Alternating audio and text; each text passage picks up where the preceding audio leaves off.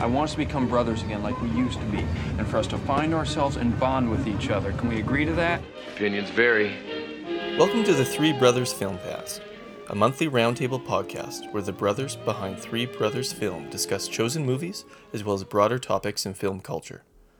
Thank you so much for listening to us over this past half year of the podcast. If you've enjoyed our discussions, please consider leaving a rating or review, or recommending us to your family and friends. Of course, we really want to bring more people into the conversation.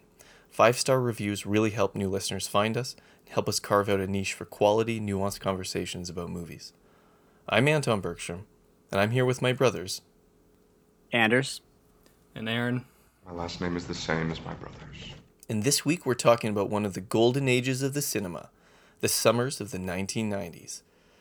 For this summer of not much happening movie theaters, we've put together a list of summer movies from the nineteen nineties that we recommend and hope will put you back in that happy space of the summer movie theater. Okay, Ramblers, let's get rambling. Doctor Grant, my dear Doctor Sattler, welcome to Jurassic Park.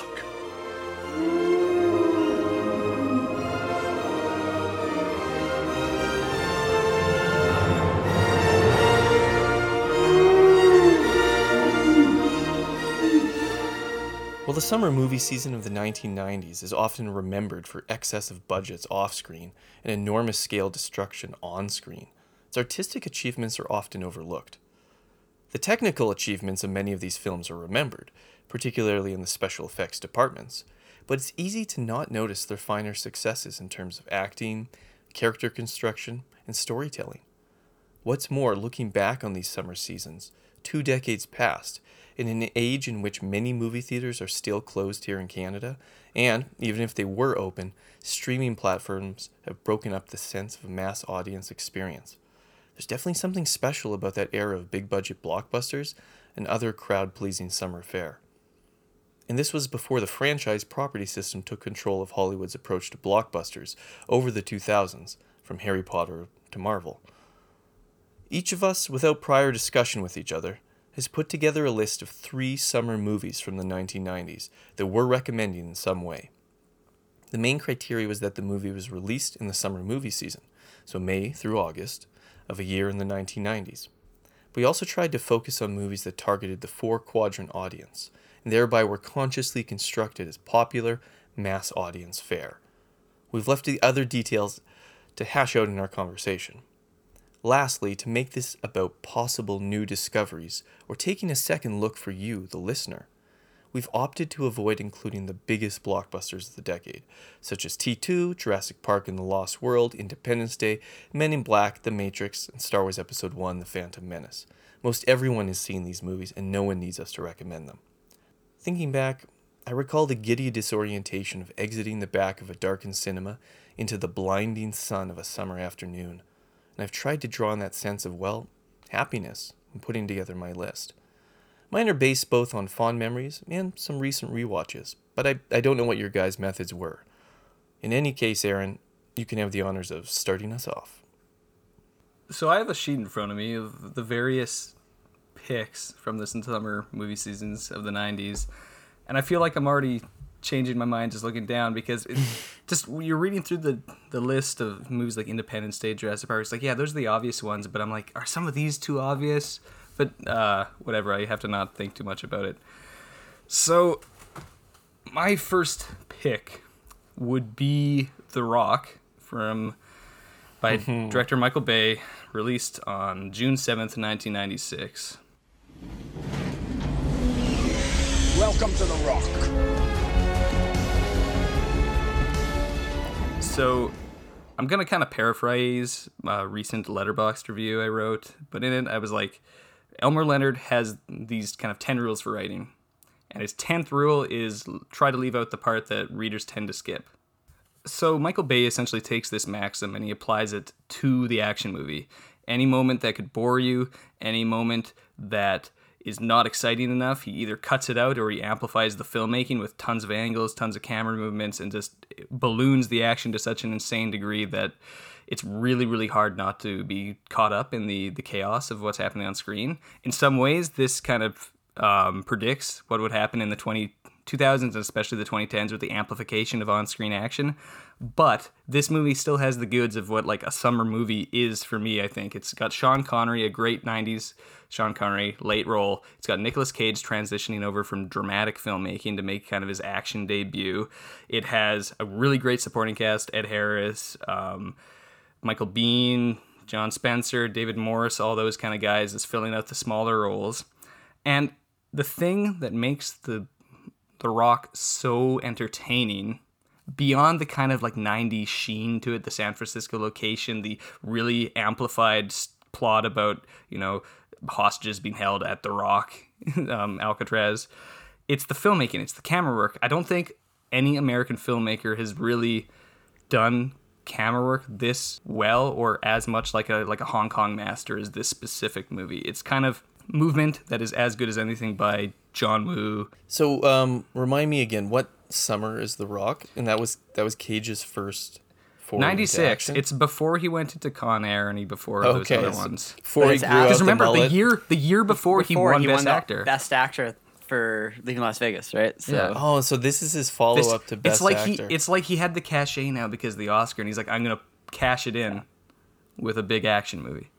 So it was a big pivot into these summer action movies. It's also it's it's my favorite Michael Bay movie, but it's it's so good. I rewatched it this past actually in the last uh, few months, and it I agree with everything you said about like the kinetic filmmaking, the the the lack of cuts. I mean, there's a famous story that with The Rock, Bay pioneered his his uh, method of test screening, where anytime he noticed too many people getting up in the test screen and going to the bathroom, you put in another action scene, which actually resulted in the extension of the the car chase through the streets of San Francisco um, when Sean Connery's character is uh, first trying to escape. And that seems like clearly, you know, clearly playing off the police story, destroying all the shantytown, which you would then actually do in Bad Boys two, like in the Gitmo scene. Exactly. I it's been a while since I saw The Rock. Like, I haven't been rewatching Michael Bay the way you guys have. Um, but I do remember that very fondly. Uh, like, The Rock, off the top of my head, is probably my favorite of his movies. And I remember watching it as, like, a boy and, like, just being blown away and being, like, so gripped by it and finding it so intense. And the ending where it's like, we have to stab ourselves in the heart, like, was just, like, overwhelming. The... As I remember, Anton, I think I'm pretty sure this that was the first Bay film we saw, because we I don't think we ever saw Bad Boys before that. No, I didn't. And I didn't. Um, and I think we might have watched it with Dad as well, and it was like that, like intense. Yeah, and I think you know, one of our uncles. Yeah, my uncle David. Um, but the like, there's so many things in that film that kind of stand out to like a, a teenage, you know, boy. Like for, I still remember the like you know the whole idea of the V X nerve gas and stuff like that. Yeah. So. I just, f- I also feel like it's macho posturing to like the greatest degree ever by Connery, like yeah. his infamous lines, which I'm not going to repeat because they're not safe for, you know, G-rated podcast. But um, he's the ultimate cool dude. But despite it is one, a- it is one of his great like um later roles. Yeah, and despite being an R-rated movie, I do agree that it's it's a crowd pleaser. It attempts to have, you know, it has the the. One of the things people often forget about Bay is that he also is a sentimentalist, and a like he always had like the scenes with Nicolas Cage and his girlfriend, uh, which were sort of echoed later in uh, Armageddon with the scenes between uh, Ben Affleck and Liv Tyler and stuff like that. You know, he he's definitely playing to both genders, a large age group, older people who remember Connery, young guys who just want testosterone action. So wait, Anders, so are you recommending this too? Was this on your list? It wasn't because oh, okay. Yeah. Okay. I just I just assumed everyone would pick I would yeah, put the okay. Rock in the category with like the others. Aaron, any so, final comments before we'll give Anders his pick? I just think people have this opinion of Bay. Yeah, I think even people who don't like what Bay has come to stand for would be surprised revisiting this movie how much it fits into the nineties action film and how good Connery and Cage are together, their charisma and their chemistry. So if you've never watched a Michael Bay, you're saying go see this one. Even, I would say, even if, if you hate the Transformers already, movies, do watch this again yeah. because I think you'll be surprised. Absolutely. All right, Anders. All right, so my first pick is a movie that, on the one hand, some people would say is potentially an extremely popular movie, but I don't think it's always remembered as a summer movie, and I don't think that people appreciate how much of a crowd-pleasing four-quadrant uh film it is. and it's nineteen ninety-three's The Fugitive, starring oh, yeah. Harrison Ford. I didn't kill my wife. I don't care. Well, when was it, when was it released? It was released on August sixth. So it's a late summer release. Really? August sixth, nineteen ninety-three. Yeah. The Fugitive. The Fugitive, people may forget, is was actually the second highest grossing film of that summer after Jurassic Park. Wow. I didn't and, I don't remember it as a summer movie. I know. But it, but it came out in August, and it had legs, right? And it carried it through into the Oscar season, and Tommy Lee Jones winning and ultimately winning the Oscar for playing, you know, U S Marshal.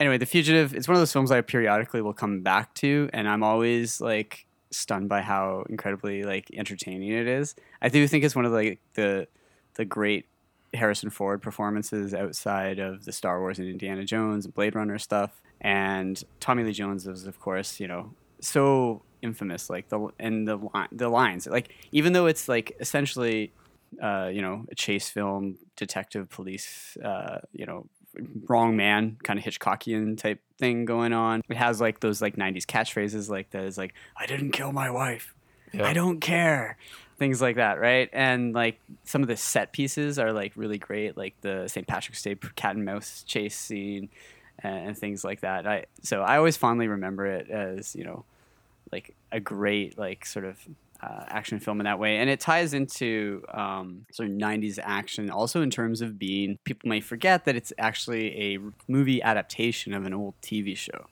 right? Mm-hmm. Yeah. So it fits into that sort of like, so later Mission Impossible and things like that. So I've, to me, it does fit into that summer blockbuster thing in that it's a, a reboot, really, or, you know, a remake of an old franchise, yep. with given prestige stars with Harrison Ford, big budget action scenes, the train crash. They actually crash a train, right? Like yeah. it's, it's and that's an awesome. Amazing train crash. Yeah. That train crash is fantastic. So I would say The Fugitive, if people forget that it's actually a summer movie, and it's the kind of filmmaking that we don't get anymore, right? Which is like big budget, star-studded Uh, films that don't insult the audience but are definitely crowd pleasers and play really, really broad.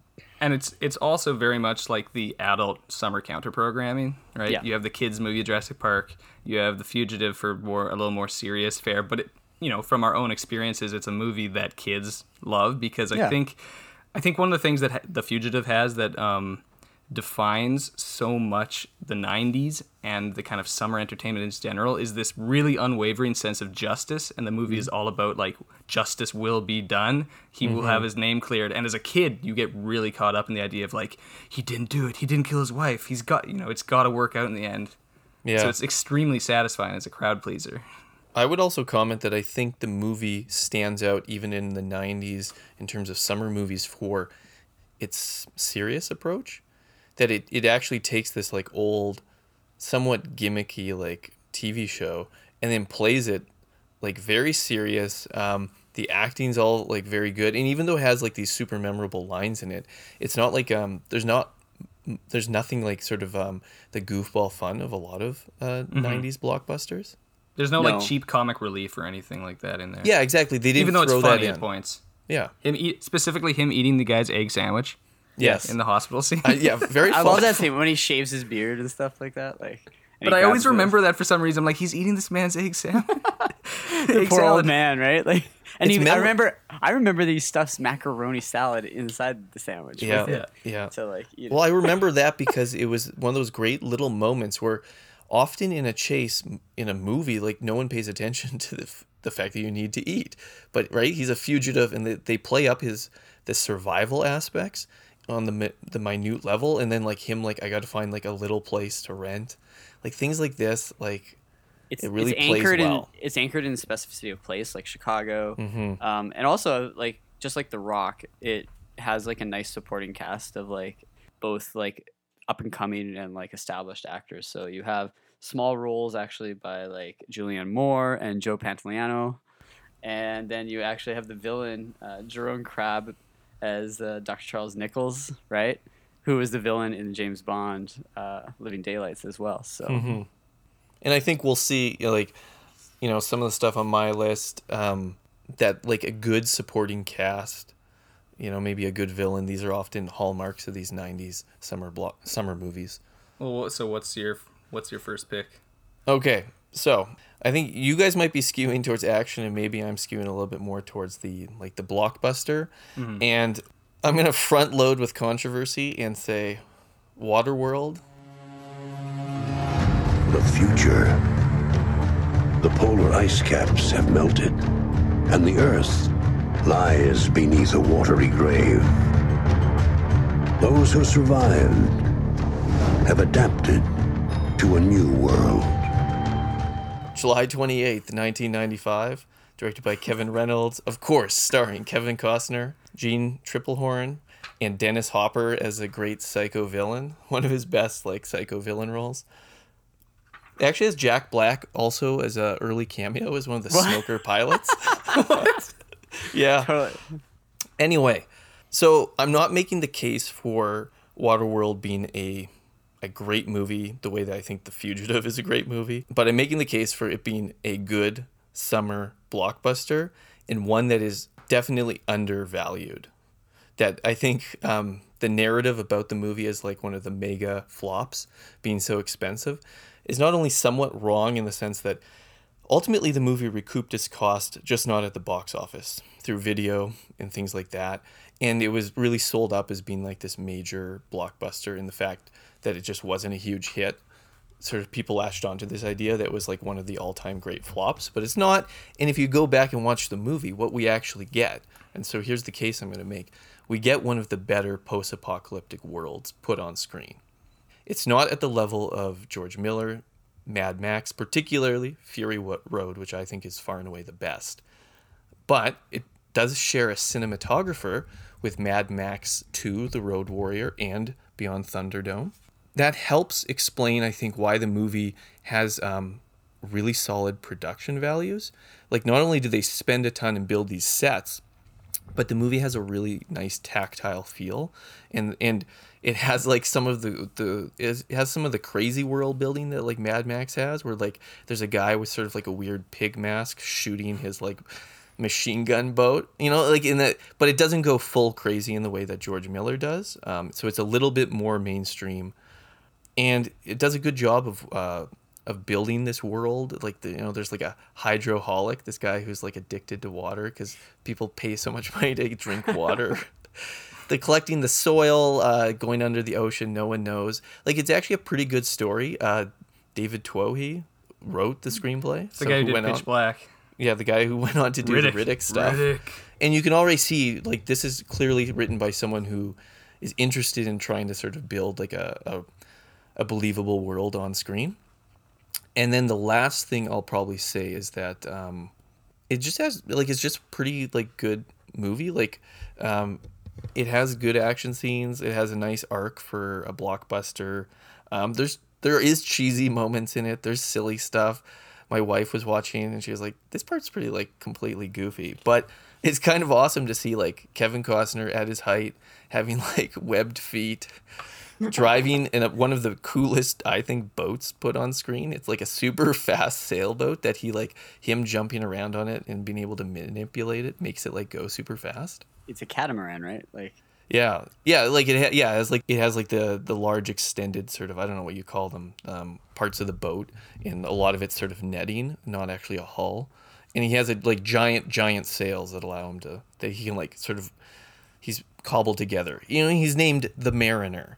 Most of the characters don't have names. Um, and it also has the, what went on to be sort of like a meme before memes, but like the In a World guy, like in a world where he actually narrates the beginning of Waterworld when it describes the polar ice caps melting. Plus, why is this movie not remembered in sort of our, you know, our green yeah. climate world? Why is this movie not remembered and, and pushed up there? It's it's, it's be, eco block- fiction, right? Like, yeah, it's, yeah, it's eco fiction. The polar ice caps have melted, and people like there's no more land, or it's, that's what they think. Yeah, I think it definitely could go for. A you guys gonna push back? You gonna no? I actually it makes me want to revisit it, right? And actually, I had no idea that it had the same uh, cinematographer as Road Warrior. Um, but it totally makes sense because I've always then like having Dean, Dean Semler's his name yeah. to give him credit. So having watched Waterworld first, in I remember watching it in theaters in that late that summer on the um, second run theater and and enjoying it, to be honest. I, I've watched it a handful of times over the years, maybe like three or four times, uh, but I haven't watched it in over a, well over a decade or so. For me, I, when I finally saw Mad Max, I was like, oh, so it's the water version of Mad Max, so the desert version, right? Yeah, but, and that's also a perfect cool, encapsulation cool. of like nineties filmmaking. They're yeah. like, what if we did Mad Max reversed, where like yeah. now it's on water? It's truly high concept, right? Yeah. Like in that sense of what they, back in the day, it was like, the idea of high concept is like you take some sort of like, you know, you could describe it in a pitch like that, like Mad Max on the ocean, yeah. or like, it's like, you know how like, global warming, like what if the whole world floods? And it's like, you know, it's the Joel Silver special. Yep. There's a lot of memorable stuff in it though. Like there's yeah, it's sort of the weirdly for pitch, a movie right? that's so uh you know kind of maligned in popular culture. I I often um there's little scenes in that like I vividly remember, right? Like even remember like some of the scenes that were kind of like weird, like that giant creature that like attacks everyone. Yeah, like, a creature like jumps up. out. It's not yeah. quite a shark. I don't know what it is. Um.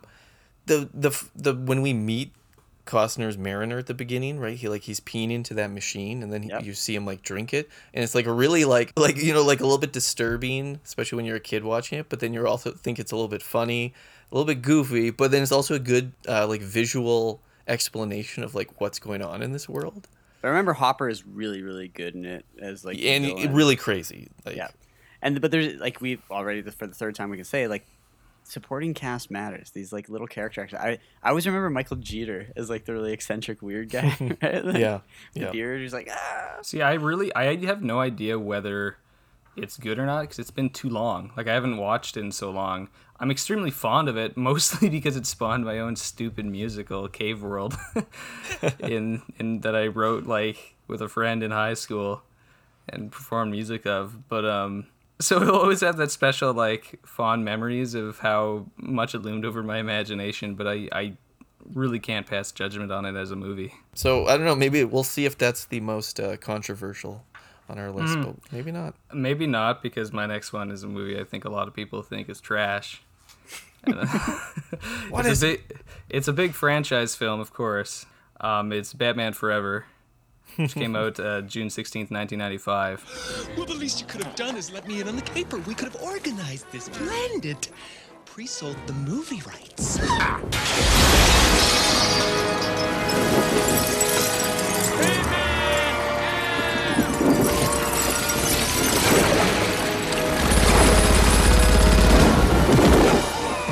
Your entrance was good, his was better. So...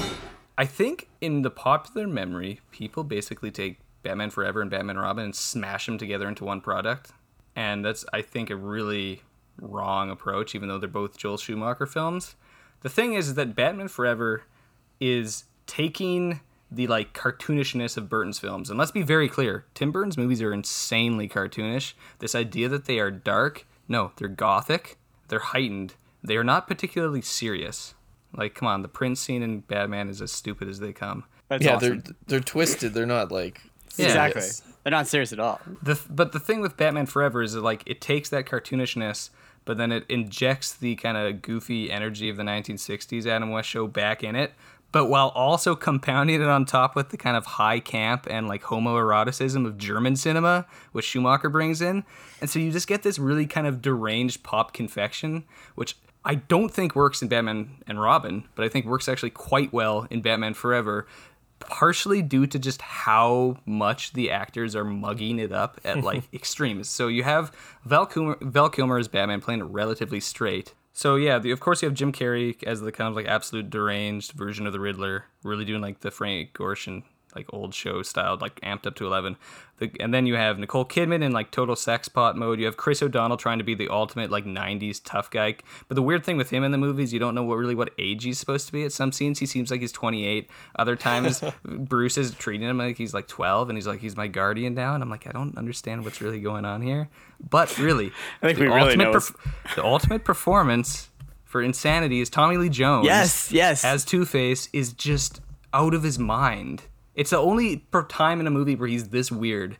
And here's the thing. I can understand if like you, the camp, that like high camp level is not appropriate. If if you don't think you like that for a Batman movie, that's fine. But I think it's super entertaining. And I actually think it's added on by the fact that it it obscures the fact that Schumacher's quite good at constructing action scenes and pacing scenes. So the movie actually looks pretty good. It's got really good action scenes, and it plays really quickly. Like, it's there's not really ever a dull moment in it. Totally. Man, okay, I have to tell the story, nineteen nineties story, is that I had my... So this is what, also nineteen ninety-five? It ninety-five. Was my my thirteenth birthday party. Went to the opening night of Batman Forever with my friends. And it was a very formative movie in that point. I was big into Batman. I was big into comics. I, I would have to say that Nicole Kidman was one of those first like formative like on-screen crushes for me in terms of developing my like taste in women and things. Like um like it's a, it's weird that way, like for me, like, and it was a hyped hyped movie, like all the mm-hmm. McDonald's tie-ins and things like that. It has um, the infamous drive-in ad, remember? Yep. I'll get drive-through. I'll get drive-through. Yeah. um and again, I'm going to just hammer this point again and again. Like t- look at the supporting cast of this thing of people who aren't like the top listed people. Drew Barrymore, Renee Auberjonois, right? Uh like it's There's like so many like interesting little roles that like I think add to the flavor of the film, but also like the the production design as well. Like the city of Gotham in that is it's madness. Like it's the giant Art Deco statues. Yep. Yeah, that's actually really. Which reminds me of one of my favorite lines. The uh, "Tell me, Doctor, do you like the circus?" Yeah, you've got the lith. Anyway, yeah, I I this is not controversial. I think that. If we want to remember nineties, whether what you think of the film, good or bad, it's uh, worth remembering. I would say that I remember watching it and finding um, even its camera work kind of like overwhelming when I saw it uh, the first time. Like the the combination of like the sort of the crazy neon, but there's a lot of like bizarre camera angles that take in this sort of this uh, as you say, this Art Deco circus uh, at times like a madhouse, right? Um, It's and almost it's very, like early digital a, camera work. I almost it's it very seems. it's well it, and it's very like um it's just super energetic. The film, the film is like intense energy, and like you can see it in the, in particularly in the villains. But like right, like Tommy Lee Jones and Jim Carrey are going bananas on screen. They're just like losing their minds, and they're like the way they're goofing around with each other. Like it's it's actually unhinged, right? Like performances, yes. Like so literally, I, that's not like a hyperbole. It's a deranged blockbuster, which I don't think they would let you do with a franchise and a property like Batman anymore. At best, they'll let you do have one character like that, and he can be like the weirdo, right? But like this movie, like everyone's a little bit crazed in it. Yeah, yeah.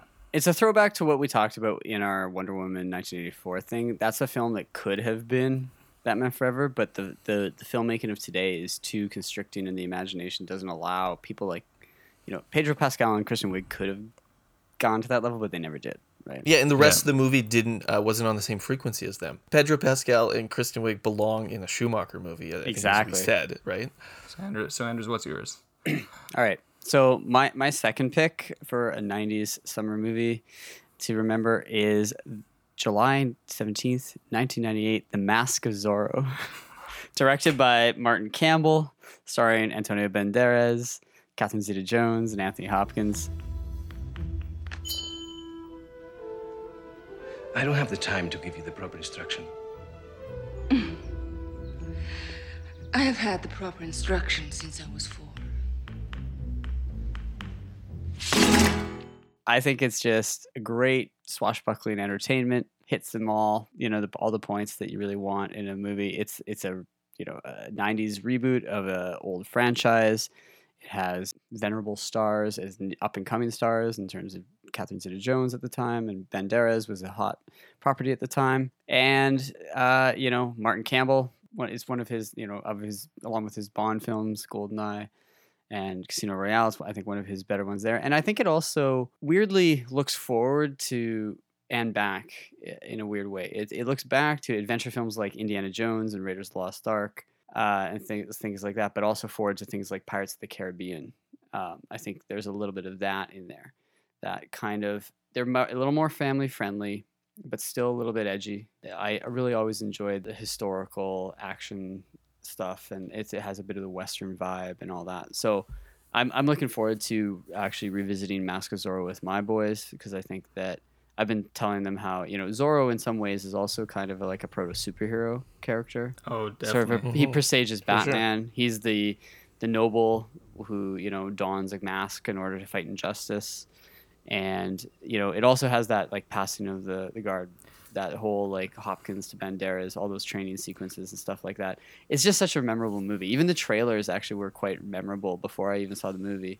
You know, like, the, the, the cutting the Zed into the, the screen, the the scene where he, like, cuts off Catherine Zeta-Jones' clothes a bit. I mean, maybe people might think that's a bit, you know, not cool today, but it, it was, you know, titillating without being, like, offensive. Or well, it was like, it was sexual energy in a blockbuster, which yeah. was allowed in the nineties. But it was it's a not family to, movie. But it's not allowed today. You'd and never was, find anything close to that sensual in a Marvel and yet, film. I would say that a lot of people today would say Mask of Zorro is a relatively, like, family-oriented tame. and, like, tame movie in a lot of ways. Yeah. I think you hit on something really interesting I just want to quickly reiterate, which is the movie plays like a superhero film, specifically a superhero origin story, and that's why I find it so enjoyable. It's it's the origin of how Banderas' Zorro comes to be. It's the film is really fixated on training sequences yep. and him doing small realistic acts of heroism, mm-hmm. and it's a thing that, like, Spider-Man has, Batman Begins has, but, like, ba- very after kind of The Dark Knight, they kind of just lose the entirely from the superhero movie. So you have to almost go back to a film like this to get that. And Anthony Hopkins is also great in it. Sure. And I like the way that ties the old Zorro and the new Zorro together. It's actually a really good um, diegetic reboot. It is. In that sense of, like, being like, like in, in doing it in a way that doesn't seem lame or cheesy, but actually having, like, mm-hmm. a really uh, well thought out connection that you can have a new character as Zorro, but, and he knows the old Zorro. I do think it also has a bit of that, like, something that Gore Verbinski tried to do later with, like, Pirates and even The Lone Ranger and stuff like that. Like, it has this sort of, like, myth-making, um, you know, period piece adventure. And I really appreciate this stuff, you know? Like, I always remember the stuff about how, like, the villain's plan is, like, to, like, separate California from Mexico, mm-hmm. right? The and independent Inde- Republic, Republic of California. Of California. Exactly. And also, it has a really key thing that some, it was one of the films that helped us formulate one of our, like, nineties uh, action movie staples, which is the acrobatic villain, right? Acrobatic henchman. The, acrobatic acrobatic henchman. henchman. It always has to be the secondary character, remember? Like, that guy. So the guy who, like, does all, like, the, like, he's got the blonde hair, he does the flip. He's has like, to be blonde. Yep. Yeah. It's kind of, like, kind of more deranged than the actual villain, right?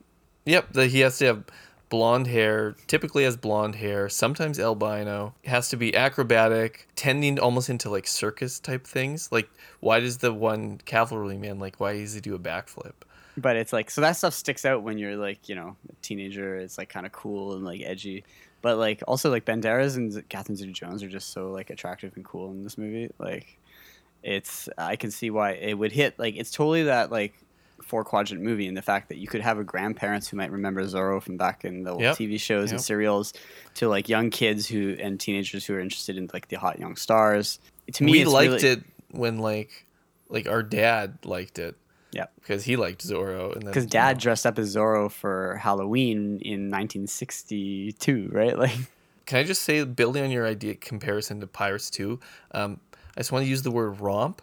Like, it's mm-hmm. a good romp. And there, it, yeah. what I mean by that is that, like, there's a lot of energy to the, the sword play, and the action's often propulsive, and it seems it's moving through space, like, a lot.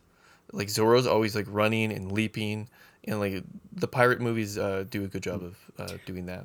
And the reason I mentioned back, having rewatched Raiders Lost Ark this last weekend, uh, like, the, the kind of chase scenes and, like, the horsemanship and stuff like that, like, thinking about that, the, the indie chase scene, mm. yep, there's a yep. lot in Zorro where, like, Zorro has to, like, leap onto horses in desert, you know, climates and, like, chase people and, and things like that. So the quality it's, stunt work, right? Yeah, there's real core, stunt work in the movie. Co- which is a core nineties action movie feature yeah. that in some ways is diminished in most of our blockbusters today. Yeah, if it doesn't star Tom Cruise. Okay, my second... Uh, Last night, I rewatched the X-Files movie. So it's nineteenth of June, nineteen ninety-eight. Cherish the past. Enjoy the present. Because the truth is coming.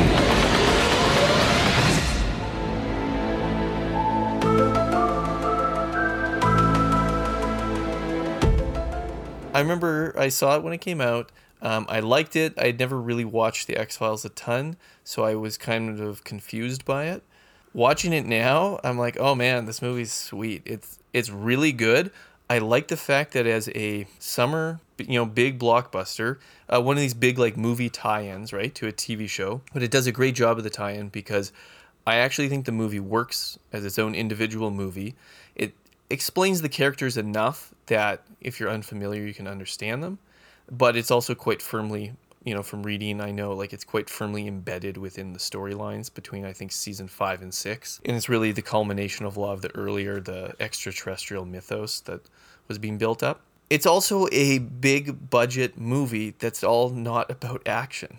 It's not about fighting. It's not about attacking things or blowing things up. It's like a thriller. It's mostly about sort of detective and investigation.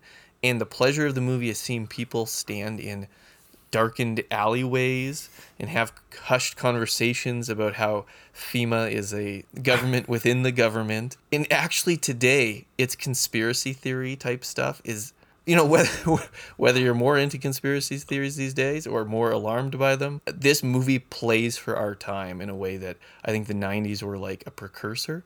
And what with U F Os being in the news, like this is the movie you need to rewatch this summer, The X-Files. It's even about a plague, an extraterrestrial virus. Fantastic. I uh, I actually have a D V D of it. I should rewatch it. I remember seeing it in the theater. Again, like you, I'd only seen like a handful of episodes of X-Files, but it played really, really well for me back in nineteen ninety-eight. I think I maybe watched it once since. I'd be open to, to watching it again. Um, I will just note that director Rob Bowman, his follow-up film was a film that doesn't make the cut because it's not a nineties film, but one that I rewatched last summer, which is uh, Reign of Fire, which is a uh, very enjoyable movie of its own.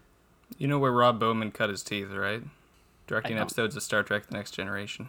So he has very that good. sturdy very T V uh, sci-fi.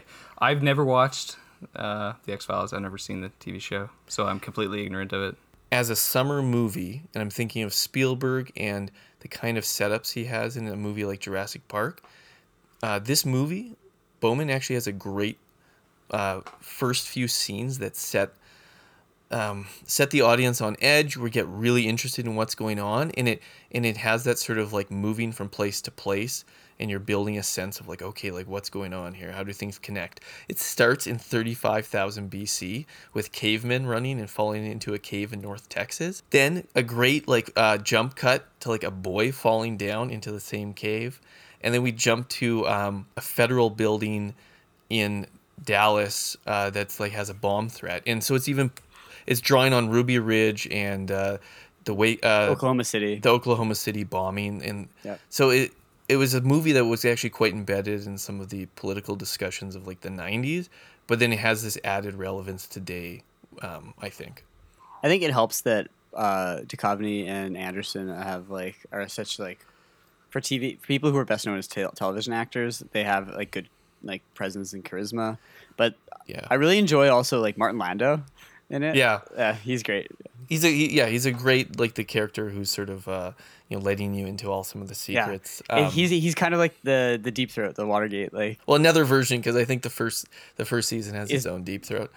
Last thing I'll say is that I think uh, Duchovny and Anderson are like a great duo together, and they're actually one they're actually one of the great like sort of de- detective pairs.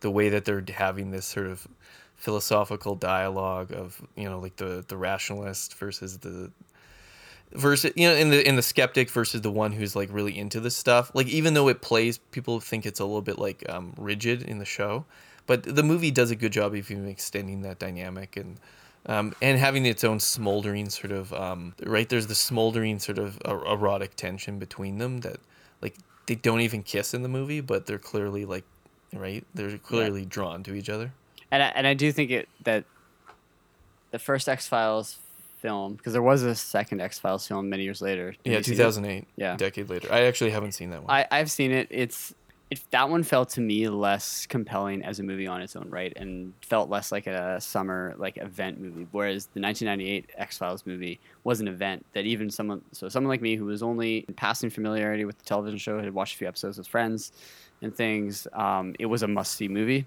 Mm-hmm. In two thousand eight, it didn't. Yeah, and it's an example also of like that early, before geek culture took over mainstream and became just how our summer movies all are, it was sort of this geek culture event of like, oh, the X-Files was going to get its movie. But then it, it does actually work for a general audience. And you're right, the scale of it, it doesn't play out like a long T V episode. It actually plays out like there's like a major things at stake. And I was pleasantly surprised that it was it held up so well. All right, Aaron, back to your, your third film. Final pick. All right. Are you, are you, do you have a list you're trying are you to cha- Are you changing it or? I had a change because, Anders, you had a couple of my backups. Mask of Zorro was on your list? Yeah, Mask of Zorro was on mine. So Poached it. I'm going to oh, switch over to a different tactic here, and I'm going to pick the movie that our dad calls the most entertaining movie of all time, The Fifth Element, from May ninth, nineteen ninety-seven. It opened at Cannes so in good. France a few days earlier, and then in North America that weekend.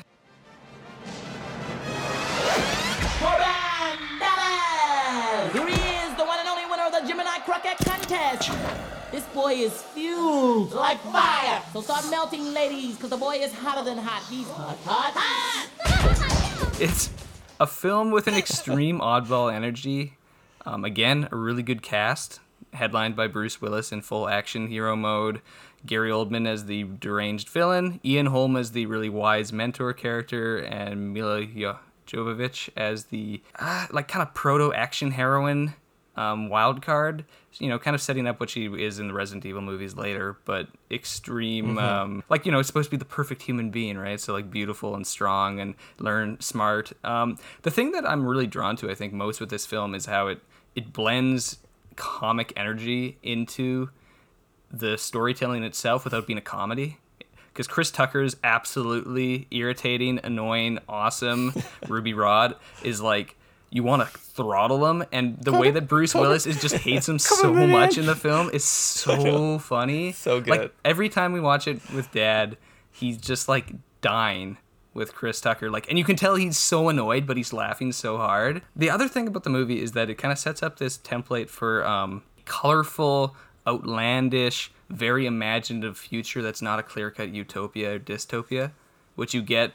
And it's it kind of mm. sets that template for movies like Guardians of the Galaxy that really try and riff on it, where, you know, it's not a feature where everything sucks or everything's awesome. It's just a really interesting, bright, alien-ish future. And also huge props for casting Tiny Lister as the president of Earth, which R I P He brings such a strange, actually, physical dignity to that role. And it's just... Again, you would have you need the French madman to inject a kind of oddball energy into the Hollywood sci-fi picture. You might even go so far to say that like the French directors understand like American culture, like having Tiny Lister as the president, you know, and stuff like that. Like, yeah, I, I love The Fifth Element. It's like, I, I it's what film I regularly watch. Um, I, you know, and I've gone on to enjoy even like Besson's later films, like uh, you know, Valerian, The City of a you know, Thousand Worlds or whatever, and The Fifth Element, I just I actually couldn't imagine that film being made today. It is also a good example of like mix of practical effects and early digital effects. There's like some of the shape-shifting uh, stuff with like the aliens' faces and stuff like that, but you also have like yep. that city the city of like the future is it's like New York City. Like, it's amazing. Like yep. It looks so good. Like when I whenever I uh, like back my car into my garage and I, like, get ready to, like, go out, I actually honestly always think about, like, Corbin Dallas, like, getting in his taxi and, like, the coming out and, like, busting out, it, you know, into, like, space. Because it's actually a very visceral and, like, uh, satisfying idea. I'd say that, you, Aaron, you point out something interesting that actually sets this apart from a lot of these other nineties blockbusters is, um, I think it's the European sensibility of Besson, but um, the interplay of comedy and action is distinct from a lot of these other uh, American blockbusters and action films, which, you know, will have lots of quips or lots of comedy, but it doesn't have the same um, sort of like just comic infusion that pervades the whole thing without being like a mockery. Yeah, it's not a satire or anything. But it yeah. also incorporates what the French love is like slapstick and stuff. So you mm-hmm. have that great yep. scene where there's the supermodel character, remember? And he's like, throw me the weapon, throw me the weapon. And he throws yeah. him like the completely useless thing and like smiles at him. And Bruce Willis is yeah. just like, oh my goodness. I do also enjoy the like tiny role by like French director and actor Mathieu Kassovitz as the mugger. Who's wearing the... Yes. The reflection hat that it's like supposed to be the hallway. Yeah. The reflection of the hallway. He's like, and he's like, I'll, I'll, and he's like, I'll just take that. Is it the gimme? Yeah. Is he the yeah, gimme? Give me the cash. cash. Give me the cash. Like yeah, he's yeah. like, oh, you gotta hit that guy, button right there. You know, like it's just funny to put someone who like directed such an acclaimed film like The Hang into like, that role. I mean, that's Bruce Willis when he's still riding high off his badassness of Die Hard, yeah. right? Like, but it's also immediately after his sort of revival from. Uh, Pulp Fiction a few two or three years later earlier right yeah it's after Hudson Hawk and the and the, his kind of low point, and then Die Hard with a Vengeance kind of brought him back into the yeah. action fold. He had to make movies with Samuel L. Jackson to that's true. Well, Anders, all right, trying to just, I think I think the film I'm going to highlight again, I'm going to switch things again away from action and away from science fiction and away from, well, it's total science fiction, absolute one hundred percent science fiction but not an action movie. And uh, it was actually a big hit, which is nineteen, July eleventh, nineteen ninety-seven, Robert Zemeckis' Contact. Talk to me, guys. Partially polarized set of moving pulses, amplitude modulated. We're locked. Systems check out, signal across the board. What's the frequency? four point four six two three gigahertz. Hydrogen times pi. Told you. Strong sucker, too. I got it. I got it. I got it. I'm patched in. All right, let me hear it. So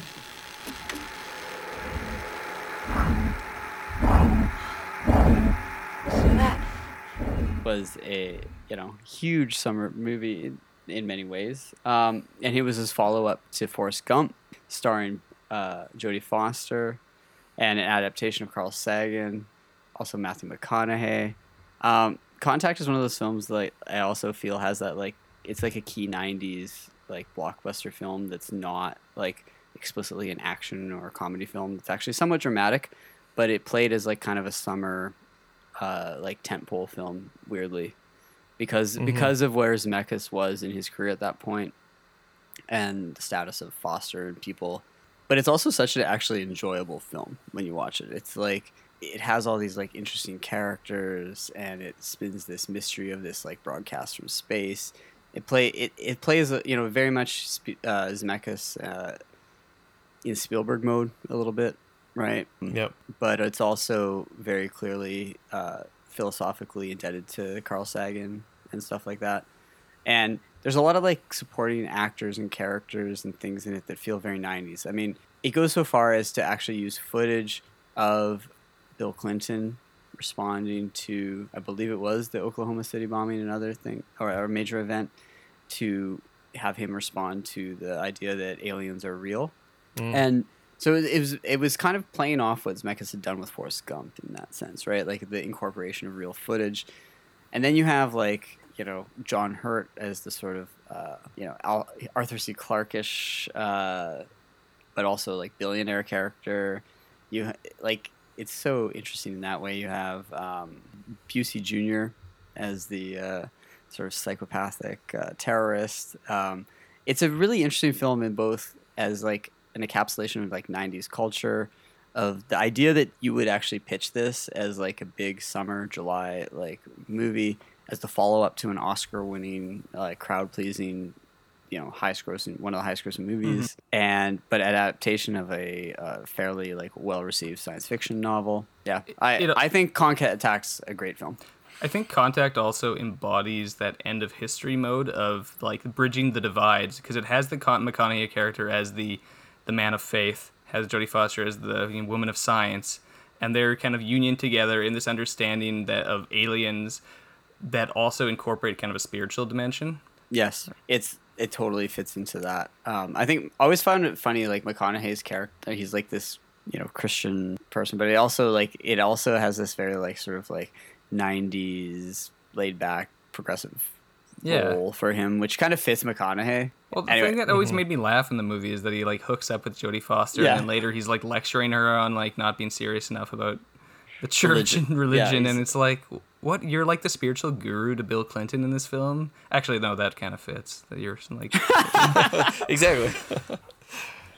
Can I? I'll say that like I think the movie is a great example of spectacle detached from destruction, mm-hmm. and that's not something the nineties are known for. I mean, this is the this is the height of the, I'm gonna, the disaster. I'll challenge movie. that though a bit. You know, I think the nineties. The nineties has extreme optimism, though. Like, what is the... Everybody remembers, yes, Titanic for sinking, Jurassic Park for the T-Rex attack, but Jurassic Park also has the Brachiosaurus scene where they literally stand in awe. Tyrant Titanic has the opening scene when you first see the ship come alive from the pan across the historical image into the recreation that's digital, and it's supposed to be like, this is what we can do with movies, this is what we can do with humanity, and we're like, it's this march of progress that you have um, made possible by the tools of filmmaking. And I think Contact fits into that. Like, Zemeckis is totally buying into that Cameron Spielberg kind of, like, optimism and, like, hope in a lot of ways, right? Like, I agree also, that the dominant mode no... is the disaster movie in yeah. that in the time period when Contact came out. But it's not also not an action no. movie, right? Like, it's not an action movie. It doesn't have any fighting. No, but there's one... And then the contact with the aliens is, does not involve no. any sort of action or fighting. There's, o- there's only one scene that could be conceived of, like, sort of... Disa- it's like when the terrorist blows up the first yeah. device. Before, yeah. uh, you know, John Hurt's like, you know, reveals the existence of the second. Yeah. Uh, okay, you don't need to spoil yeah. it all. I'm assuming some some people, if you haven't seen it, you should check it out. But also, it fits into like great supporting cast. Uh, you know, I think David Morris, who was already was in The Rock as well, but Tom Skerritt uh, from Alien is in it in a great role. And also, interestingly, you have. Uh, Jenna Malone, who would go on to become a bigger star, plays a young Ellie in the early scenes. And there's that amazing shot that Zemeckis pulls yeah, off where she's racing mirror. for the mirror. If you haven't seen it, you should like just like check out that shot. It's a, it's like special effects work that Zemeckis was really good at in the nineties that like few filmmakers today would have the patience to pull off for such a, like a scene that has emotional resonance within the film, but isn't like a action scene, and that I admire that about this. And it's a mirror. It's a yeah, mirror. It's a mirror shot. shot clear, yeah, right? That you're like, wait, how did they do that? And yeah, uh, that to me sums up Zemeckis at his best, even in Forrest Gump. I know it's a film that people have mixed feelings about. I have mixed feelings about it.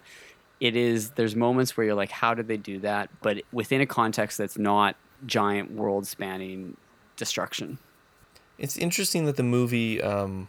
I understand what you guys are saying. I think you make some good points about there being um, an optimistic, sort of wondrous spectacle in a lot of these movies, like the Brachiosaurus and Jurassic Park, before you get into the destruction. What I just find interesting about Contact is that um, it's like a big-scale movie that doesn't sort of devolve into the destruction as like a justification for the scale or the budget.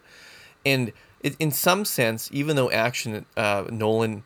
Christopher Nolan is an action filmmaker, it kind of anticipates some of the appeal of his movies for being sort of the big blocks, the big blockbuster head trip movie, where part of the, the goal of the movie is that you're like, oh, wow. And then obviously the, the original blockbuster head trip movie is two thousand one: A Space Odyssey.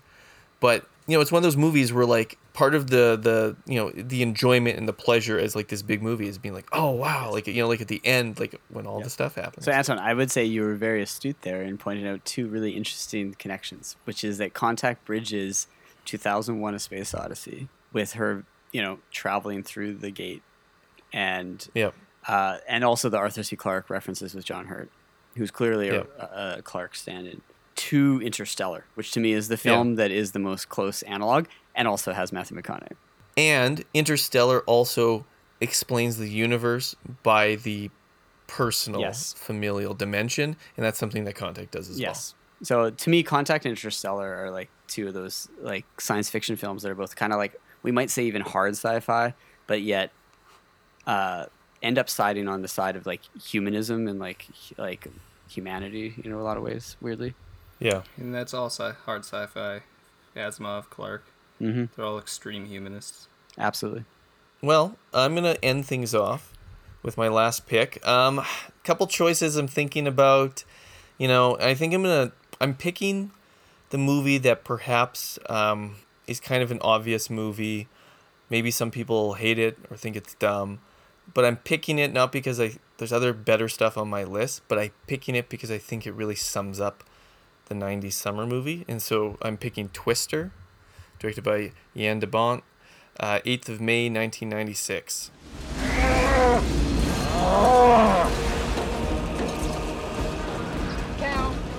I gotta go, Julia. We got cows.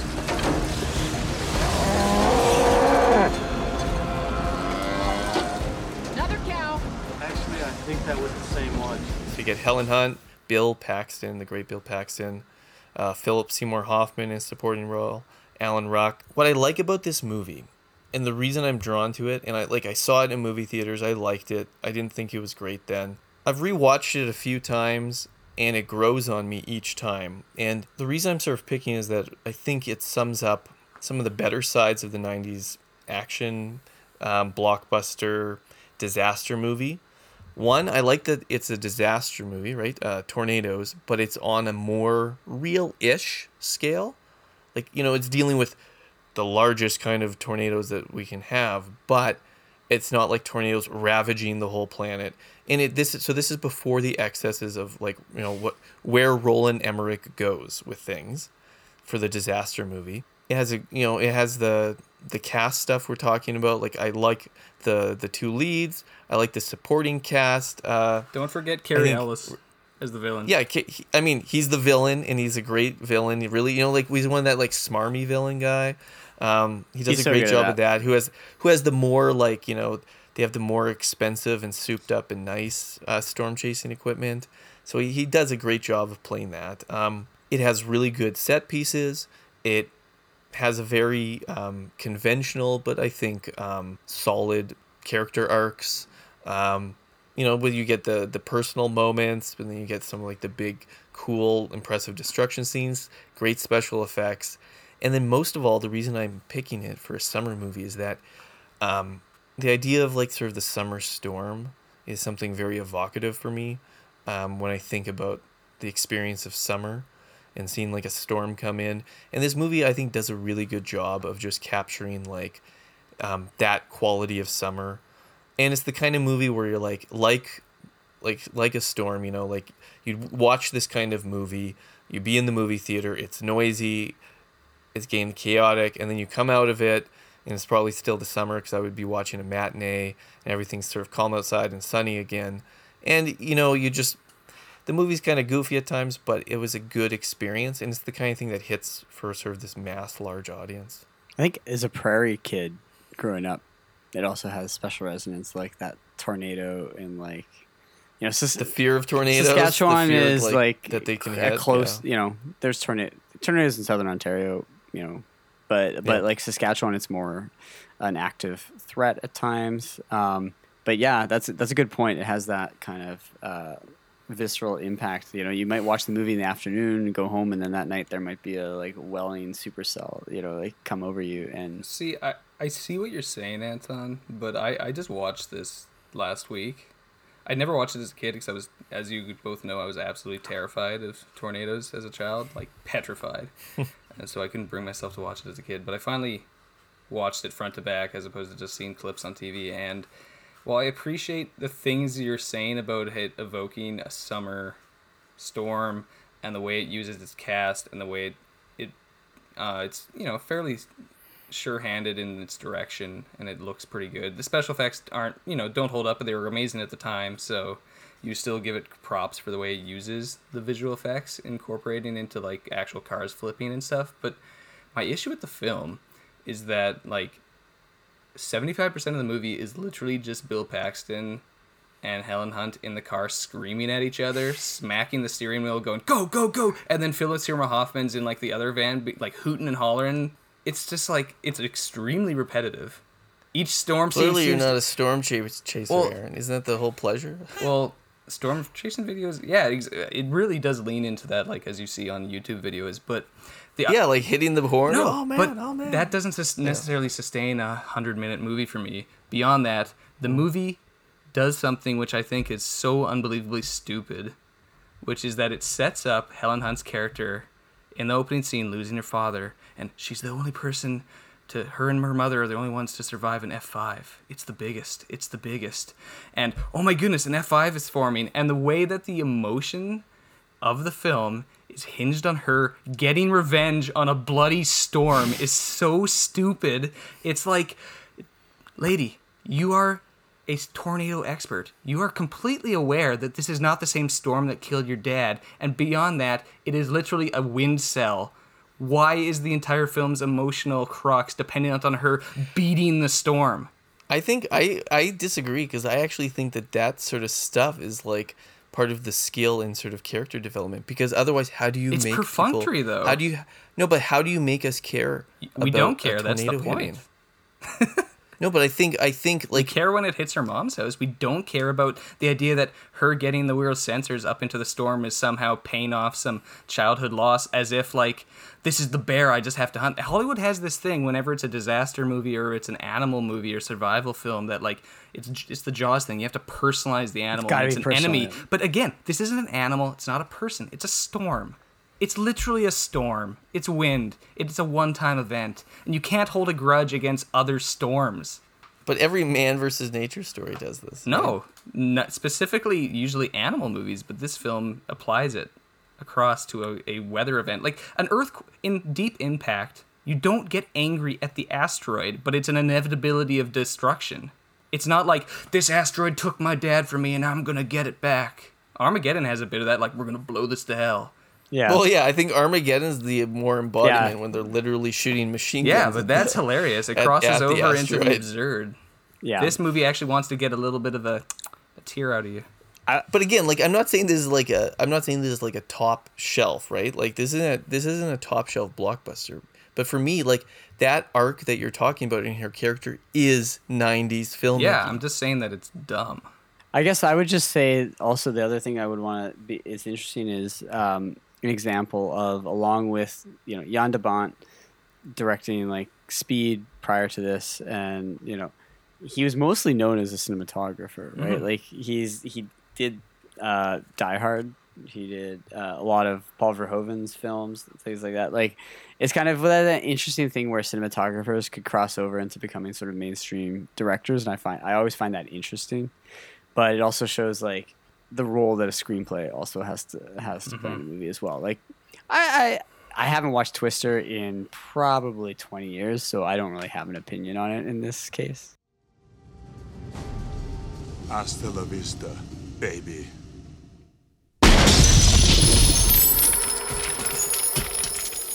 At the end, we usually open up the discussion to broader topics in the film culture. But since we run on quite a long time on each of these, uh, I'm going to wrap things up here. Last month, we discussed our hopes for and mostly frustrations with the current summer prospects, and that's partly what sparked our desire to put out this list. So I'm hoping that, you know, this provides you with some good movie watching, some things to return to, maybe to see for the first time if you missed them. If you have pushback against us and think some of our picks are just awful, please let us know. And uh, hope you enjoy. See you next time. Goodbye, Mister Bond. I bid you farewell.